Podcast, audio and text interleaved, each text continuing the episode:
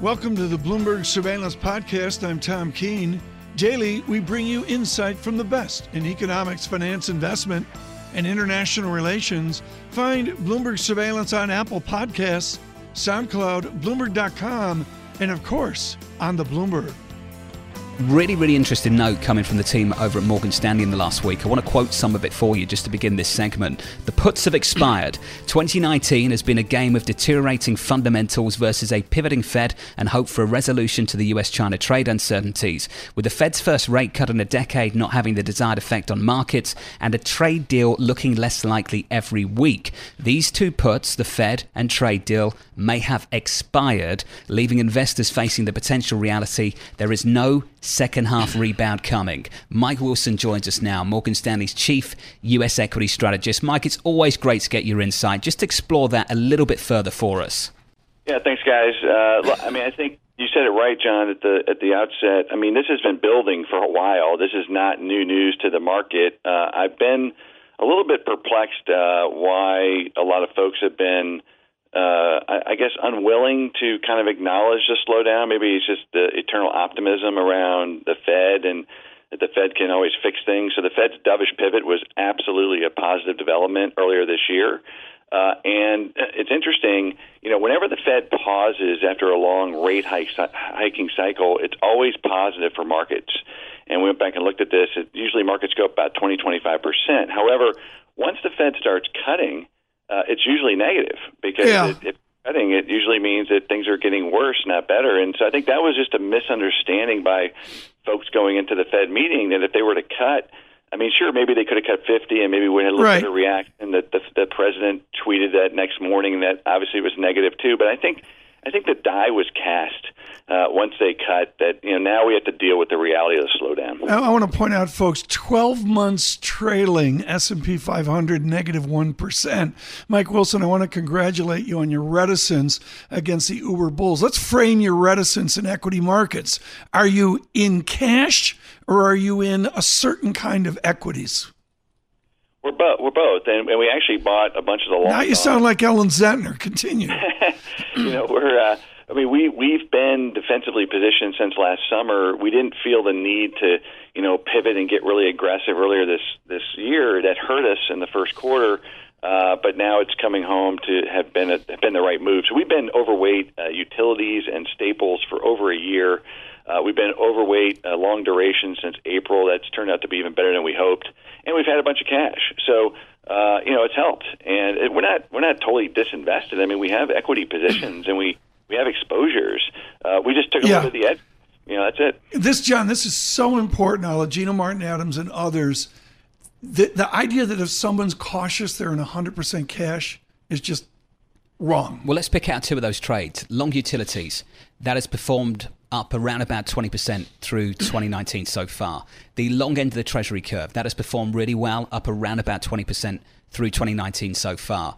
Mike, with many people on those trades listening to the program right now, they're trying to understand what would unpin the circumstances, underpin rather, the circumstances where you rotate out of some of those trades. What are you looking for, Mike?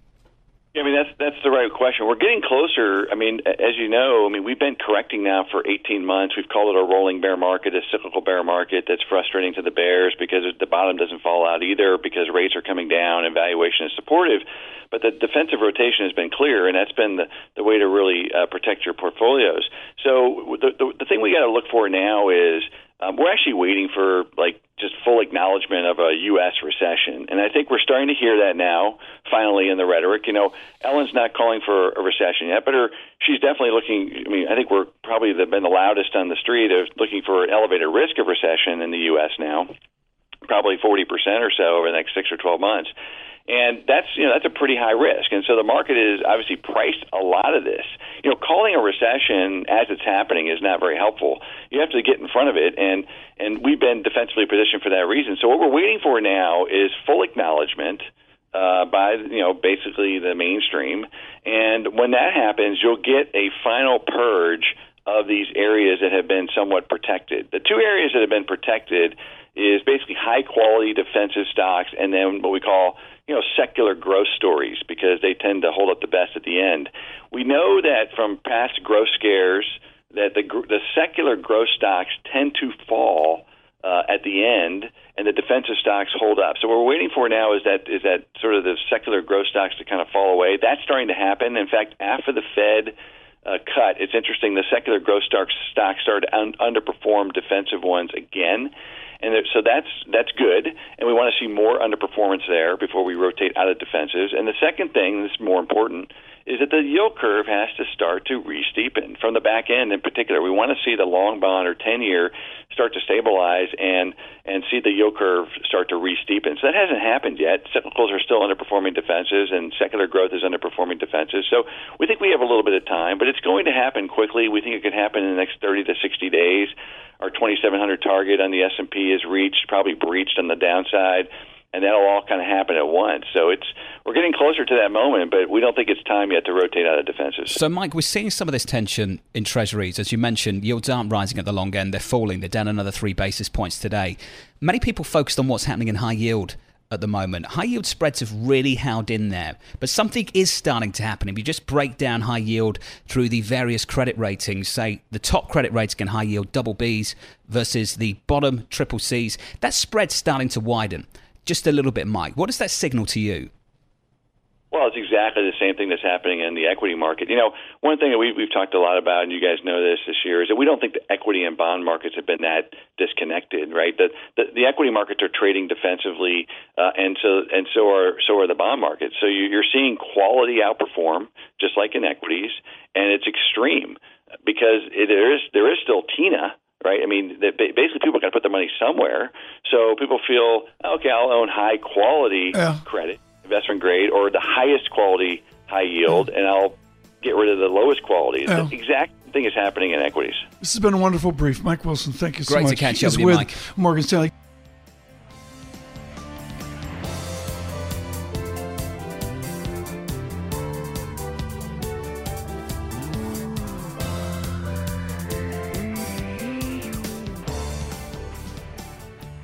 Both John and I yesterday said we need to speak to a select group of people, and we continue this off of William Dudley's essay for Bloomberg Opinion. Jeanna Smialek writes it up on the cover of the New York Times today, quoting Dr. Posen and Peterson Institute in his public service for the Bank of England uh, years ago. Adam, John Ferro just mentioned the response of the central bank as they look at a dual mandate. Will this change the dialogue of the speeches ex Jackson Hole of presidents, governors, and the vice chairman? I think this will, Tom, focus everybody to more solidarity and discipline around the message and more clearly stating that they are only looking at the near term of inflation and unemployment. Was that Bill Dudley's goal? I have no idea what Bill Dudley's goal is, and frankly, I don't care. It just feeds conspiracy theories, and it was totally irresponsible to talk that way. The issue of discipline is one that was going to happen anyway. You could see what Neel Kashkari said on NPR about independence, which was totally in line with what everybody else was saying. You know, the, the, the Fed realizes that they have to be careful in this situation, and careful doesn't mean respecting Trump's tweets. Careful means showing the Congress and the American people that they don't overstep the trust that's been given in them. And that's what they're going to do. The other thing is just, I think Chair Powell said it bluntly as he could in his speech at Jackson Hole. You have to treat the trade war, however destructive it is, just like you treat bad fiscal policy. You cannot predict it publicly. You cannot prepare for it. You cannot try to game it if you're a central banker. You just have to react to it and then be honest about what the reaction is. And I think that's exactly what the Fed's going to do. I remember hearing a great story about the former governor Mervyn King, and he told policymakers on the FP- MPC that if you're going to go out there and say that you didn't vote for QE, that you don't like QE, the one thing I don't want you to do is say that QE does not work. You can say whatever else you want to say, but you are not allowed to say that QE doesn't work. And Adam, I just wonder if you can touch on your experience over at the Bank of England many years ago, your experience, for that matter, with Mervyn King as well. How you got behind one message even when there was disagreement about the policy. Just how does that work internally, Adam? Well, I think there were two instances that were relevant, Jonathan. I mean, one was, the, as you said, and it wasn't that Mervyn King could say, the governor could say, you're not allowed. It was of course. he rightly made the case that this would just be destructive. if you were not on board with QE, then you could basically leave. He didn't have to say that, but I think that was the right message. And we all said, you know, this is a true crisis, and this is something that is legitimate for the central bank to do. So we're going to all stand by it, and we're not going to feed destructive chatter. But the other instance was some people on the MPC came out in May, April and May of 2010 talking about fiscal policy, talking about the need for austerity. It was part of the panic around Greece at that time that a lot of countries shifted to austerity mistakenly. And I was against the bank talking that way because it was right on top of the UK election. And I was against the bank talking that way because they have no business lecturing fiscal policy, especially ahead of the election. You just have to take it as it comes. And the bank had suffered as a result of right. those moves. Adam Posen with us, folks, the Peterson Institute. We're thrilled he could be with us today. Adam, none of this is in the textbooks. What was the textbook you had, Adam? Freshman year economics. You're a wonder child. I know you went through college in 24 months, but what was the what was the first econ book you had in school? Uh, the, I the first one I remember was Dornbusch and Fischer macro. Okay, so you got you got year. Dornbusch Fischer Startz, which I've read, I think cover to cover twice. Stanley Fischer's classic book with Rudiger Dornbusch. Great. Is any of this in Dornbusch Fischer Startz? No, but it is in the third year course. It's actually pretty straightforward, Tom. That we know economists know one big lesson from development, which is what they call institutions. Yeah. If you erode you of law, if you erode rule of law, if you have a government that's capricious and deterring investment, if you have a government that tries to politicize decisions beyond simply stating its values, you end up with a flight of investment, you end up with a flight to safety, you end up with bad results. And that's what we're seeing. And that's the one point yeah. Dudley has right that the Trump administration's approach is hurting institutions, but it's the same okay. as people are saying about the military or about the judiciary. Uh, we're going to run out of time. We got like eight things to talk about. Adam Posen, let's do a three hour conversation next time. Dr. Posen uh, with the Peterson Institute.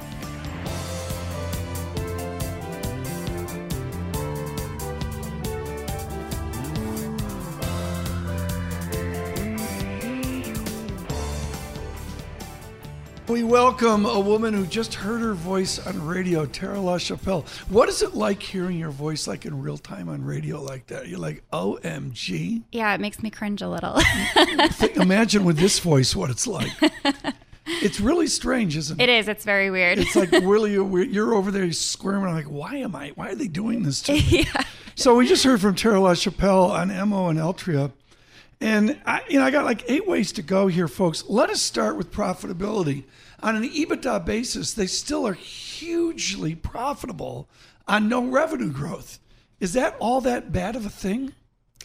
Um, no, but I think if you start to look down the, the, into the future and look at the smoking prevalence trends, I mean, they're going down in most parts of the world, especially in the U.S. So I think it's coming to a point that yes, they're very profitable. Yeah. Altria throws off a ton of cash, but I think now these newer products, even though they're not really contributing much to revenue or profit yet, right. that's the future and that's where this business well, is headed. You've got a great chart showing that the glide path, it's not a log basis, but the glide path on U.S.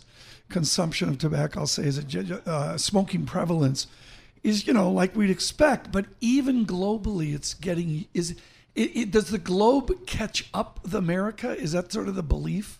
Of health officials? Maybe eventually. I mean, some parts of Europe and other and parts of Africa are still in growth mode, I believe. But when you look at the bigger picture, I think yeah. overall it's going down and it's becoming less about cigarettes, which is why Altria and Philip Morris they really don't even talk about cigarettes that much anymore, even though it drives most of their profits. They don't identify with that. They don't want that to be part of their image. They want to be seen as a growth company, something that's you know into these newer, hotter products like vaping. Are they selling vaping? All this IQOS is that am I pronouncing that? Right? IQOS, yes. What IQOS is you're not IQOS is not a camel no filter, right? Right. It's not a combustible cigarette. It's a device that heats tobacco. So it doesn't burn it. There's no real smoke that comes off. It's a different way of getting nicotine. And it Philip Morris and Altria partnered on this. Now Philip Have you tried this? No, I haven't. No. I've seen them though. I mean they're they're becoming very popular. Does like smoke come out or, you know, can I look like Katharine Hepburn in one of those movies? Yeah, or? I mean you see something coming out but it doesn't look like a cigarette burning. It's it's just a like a plastic device basically. Is this stuff working?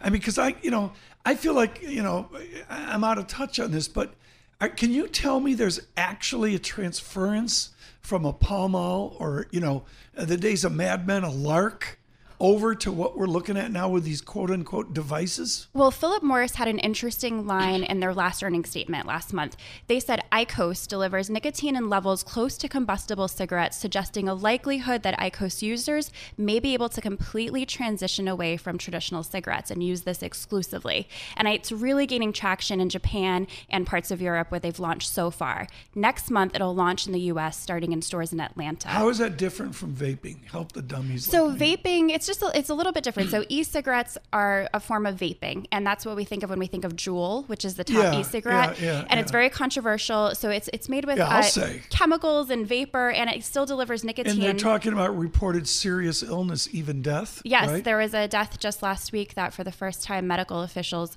are starting Is to that a tobacco to. equivalent, or is it is it like worse than uh, you know the tragedy of cancer and cigarettes and all that? I mean, no one knows yet. No there hasn't knows. been It's enough fair, research. fair. We just don't know. But I think the concern is starting to come, and especially since Juul is very attractive to teens. They used to have all these flavors. So I think the government is trying to crack down on that because it Oh, seems come on, like. they did. Go stop. They did clove cigarettes. I mean, remember clove cigarettes? You'd hang around in your Tony Lama boots, and some girl would have a clove cigarette. And you say, "Oh yeah, I'll have a clove." I mean, what's the difference between a clove cigarette from Indonesia or a jeton from France and the flavored Juuls? Right. I mean, that's the problem, right? And then that's why, you know, it's so hard to talk about this merger because I think what these companies want it to be about is this future and they're seeing themselves as sort of reduced risk products. It's no longer cigarettes, it's these reduced risks. They're they're safer, but we don't actually know that. And it's going to take a lot of time to find out the effects of this. Okay, you're Tara, Tara Lachapelle with us, folks, and really an extensive conversation on something that really touches all of us, whatever your beliefs on the American politics of tobacco use. Is nicotine safe? I mean, the goals to get from no smoke, no lungs, no Chesterfield cancer from years ago, great. I mean, to this day, I look at a pack of Kents and I can't look at them because my grandfather smoked three packs a day down to the filter. Great. That's the past. But is pure nicotine safe if we get rid of the past? I don't know, but we know it's, We don't know. it's addictive, right? And that's what these companies are counting on. They need that to be the basis of their future. And then on the side of that, they're also looking at marijuana, of course. But right now, the focus is on nicotine products that are in a different form than a cigarette. And when will we see this? So next month, IQOS is going to launch in the U.S. And that's the catalyst for this merger of PMI and Altria. I think so because Altria would be sharing the profits on that. So Philip Morris sells that in other parts of the world. In the US, Altria would be the one selling it. So I think part of the motivation for merging now is Philip Morris won't have to split those profits. They'll get all that margin. And also, they'll get to take advantage of Altria's cash flow and do things like dividends and buybacks. I think that's the basis for coming together now. Um, but again, it's, it's all about these new products that they're trying to not only have some growth and, and get new customers, so to speak, but also change their image into something that is Yeah, a little bit you more mentioned that. wholesome seeming, right? And I think that's what they're doing Is here. there proof of growth in other cities or nations?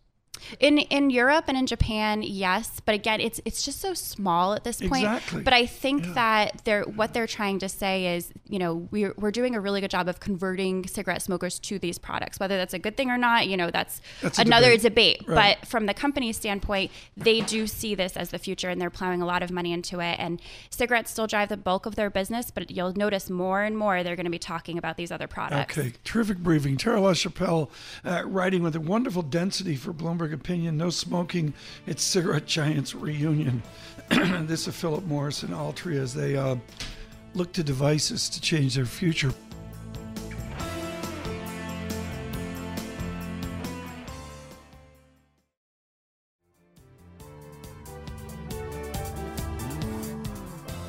Paul Sweeney and Tom Keene into the markets and linking it into your future equity investment. We are thrilled to bring in Alicia Levine. She's been very good about not so much holding our hands in all this August turmoil, but actually cogently thinking about a plan forward. I just had a record low by three decimal points in German 10 year.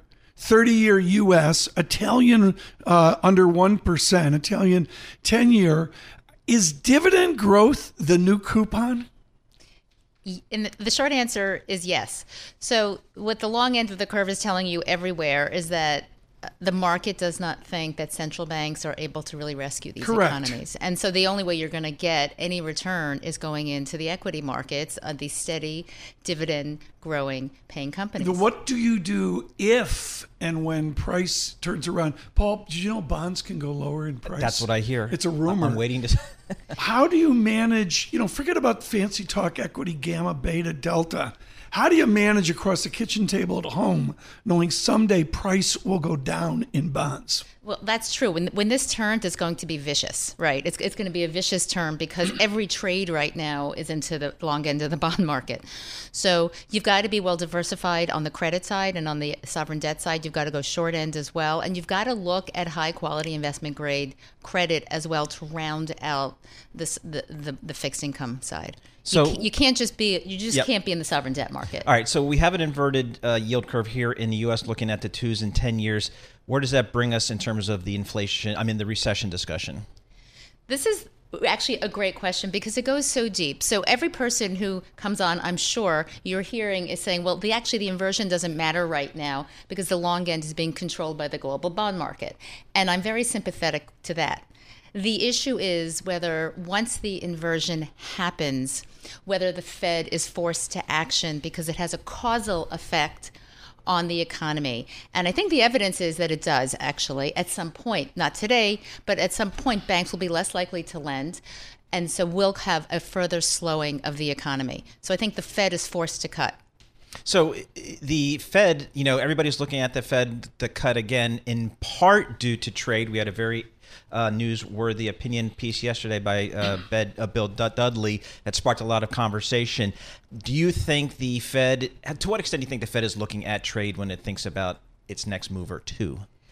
So I think that trade is is intricately linked to what the Fed does next. And the 25 basis points for September, which is essentially locked into the market right now, and the fact that Powell left open the possibility of further cuts this year is all due to the uncertainty created by trade. But as he said last week, the Fed actually is not clear it can affect this at all. All it can affect is sentiment and the cost of capital here in the US. And if it it helps on the margins, then it should do so.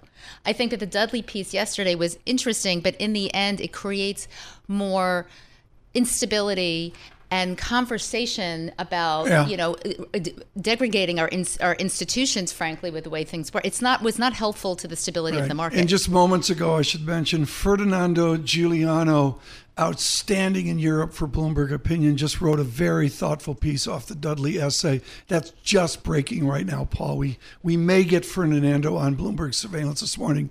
Oh, we have him next. Oh, very good. That's just what a team. You know, I mean, you know, Colin's not you, just you go from there, a staff you know. of 25 out to 28 people, and Yep. it's just amazing how that works, Paul. So I mean, so does that suggest here, you know, kind of the uncertainty of trade, the uncertainty of the impact of the Fed? That what do we do in the market? Is it kind of a tight range bound market, and we just kind of wait for new news? I guess. Yeah, so so our message right here to investors is that we're in a we're in a trading range, and it may not be tight, but we're in a trading range here It's through September through October. We just had news out of the UK today that that the prime minister is, is looking at suspending parliament so we can get Brexit through. Yeah. These are not coming times for the market. You should expect the market to go lower. I think there are a couple of interesting entry points for Yeah. people. Look, you're looking at the 2800 level, and then if that breaks, probably 2730. But there's clearly a lid here. It's hard. It's going to be Right. harder to move higher and easier to move lower. But you, I think you have to be invested. I, I got one final question. Alicia Levine with this BNY Mellon. You can hear, of course, in her voice, her academic authority. You know, shingle from Brown. Uh, you wandered by the University of Chicago for some parchment and a school in Palo Alto as well. And you've really done a lot in the investment business. Is Billions accurate? The TV show Billions. When you watch Billions, are you like, you know, Bobby Axelrod gets it right? I mean, is it even close to accurate? The first season was brilliant. Then what happened? then they lost their mojo. Thank you. they lost their mojo, but the first season was brilliant, and the lingo of the traders Yes. was terrific. It's like in The Big Short, the way they talk. I go, that's normal. That's normal. The interesting thing about the third season, which I thought was lousy, is listening to the traders who are Generation X Yeah. talk about not knowing who the other person is on the other side of the Yeah, trade. You used to pick up They had the to pick phone. up the phone, You used yeah. to pick up the phone and you had relationships Yeah. with everybody. And they're like, I have no one to call. How am I going to get this trade off? I have no one to call. That was brilliant. Yep. That's how the smart- business In has the last two days of what Ferro, you, me, and Nary Chich, what we've all gone through, that was the most important. was. That was. I mean, I mean, billions, Paul. Is a, this is streaming? I mean, they need more billions to make streaming work, They right? do, they, and they need to spend billions and billions and billions more to make that streaming work. So, Alicia Levine, thank you so much for joining us, Chief Stratus at BNY Mellon, getting our thoughts on the market here.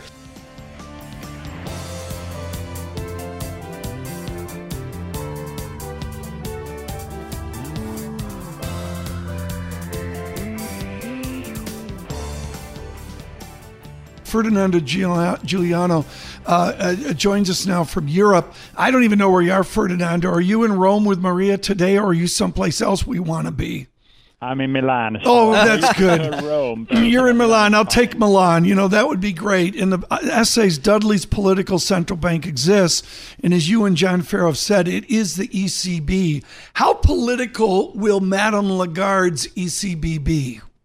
Well, I think she will be political, and I can tell you that many in Europe would love her to be very political and very effective in finally making sure that the European governments make the, that progress in the construction and completion of the monetary union that Europe has been uh, missing for many years.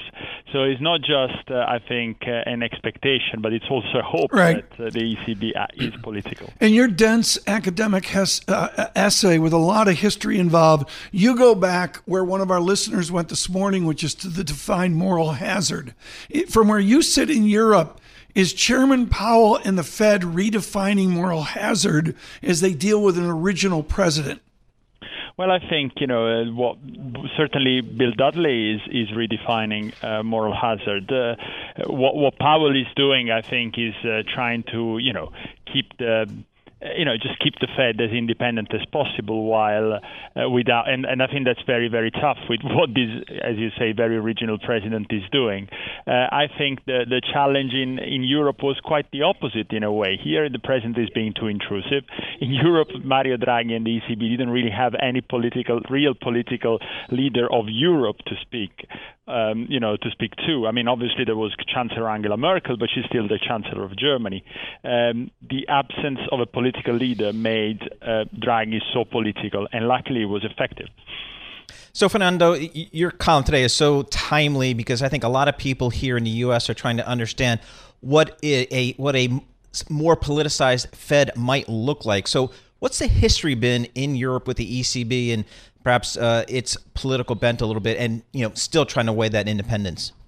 Well, I think there are two sides to it. One is with individual governments. I mean, in, in a number of cases, the ECB has had to step in and either help banks with emergency liquidity or help governments by buying their government bonds. And in all these cases, it's been asking for conditions, for guarantees that uh, you know all this money would not be wasted because the government then does something stupid with it, or uh, or the bank is not solvent. And this happened in Ireland, in Italy, in Greece. And this is you know this is a tra- an exchange between the central bank and the and the government. But that means that the central bank was being political in a way. The second issue is about the mo- the euro as a whole, which I don't think applies so much to the uh, really to the U.S. because likely the U.S. is in a much better place from this point of view. Draghi has been pushing for greater eurozone integration with some speeches and uh, pressure on politicians, and uh, some would see this as political because you know why should a central bank promote a political project? But at the end of the day, you know the ECB is the eurozone bank, and I think it's pretty normal that it promotes the euro. Uh, Ferdinando Giugliano with us, uh, folks. He has an essay just out moments ago in the Bloomberg Terminal, and uh, we will get that out to you on Twitter as we can. William Dudley's political central bank exists, and Mr. Uh, Giugliano makes clear he believes it is Mario Draghi's ECB. Ferdinando, while we have you on uh, Bloomberg surveillance, give us a state of populism in Europe into the autumn of 2019 with the news in Italy, but also in Eastern Europe. Give us a populism update. Well, I think it's not doing it's not going great for populism this year. I mean, uh, clearly in the UK we are at what I think is the final battle between uh, you know the I would say the British populists who are part of the Leave campaign and uh, you know the mainstream establishment, and we'll see how that ends in the coming weeks.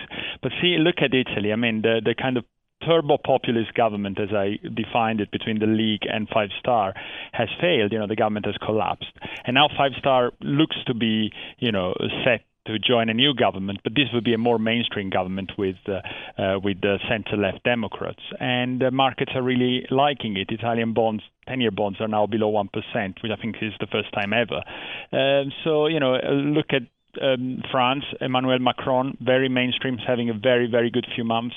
In Germany, Alternative for Deutschland, the, the ultra right party, not doing very well. Um, so I think you know, if you are, if you don't really like European populism, I think this is a pretty good uh, uh, few months for you. So, Fernando, you, you said you're in Milan, and we are jealous uh, for that. So, just give us a sense of what the the thinking is with this new government in Italy. Does it does it you know suggest any stabi- a greater level of stability for Italian government and Italian economy? Well, I think short term, probably yes, because uh, remember the League uh, had a, faction within the party which really wanted Italy out of the of the euro, and Matteo Salvini, the League lead, League leader, was uh, you know in a way uh, promoting, um, you know, was campaigning on or at the very least flirting with the idea of Italy leaving uh, the euro. So the fact that he's out of government is certainly an element of stability, and that's what investors are looking at mm. and celebrating. But remember, this is a coalition of very strange bedfellows um, it could it could be quite a left wing government. Some some fear, and it's all to um, be seen whether whether this will be stable. I mean, I wouldn't really uh, bet on its stability long term. Uh, he writes with La Repubblica. Uh, in Italy, Ferdinando Giugliano writing an important essay off of William Dudley's work with Bloomberg Opinion yesterday. Dudley's political central bank exists. It is a tour de force for global Wall Street on the history and detail of the ECB Thanks for listening to the Bloomberg Surveillance Podcast. Subscribe and listen to interviews on Apple Podcasts, SoundCloud, or whichever podcast platform you prefer. I'm on Twitter at Tom Keene. Before the podcast, you can always catch us worldwide on Bloomberg Radio.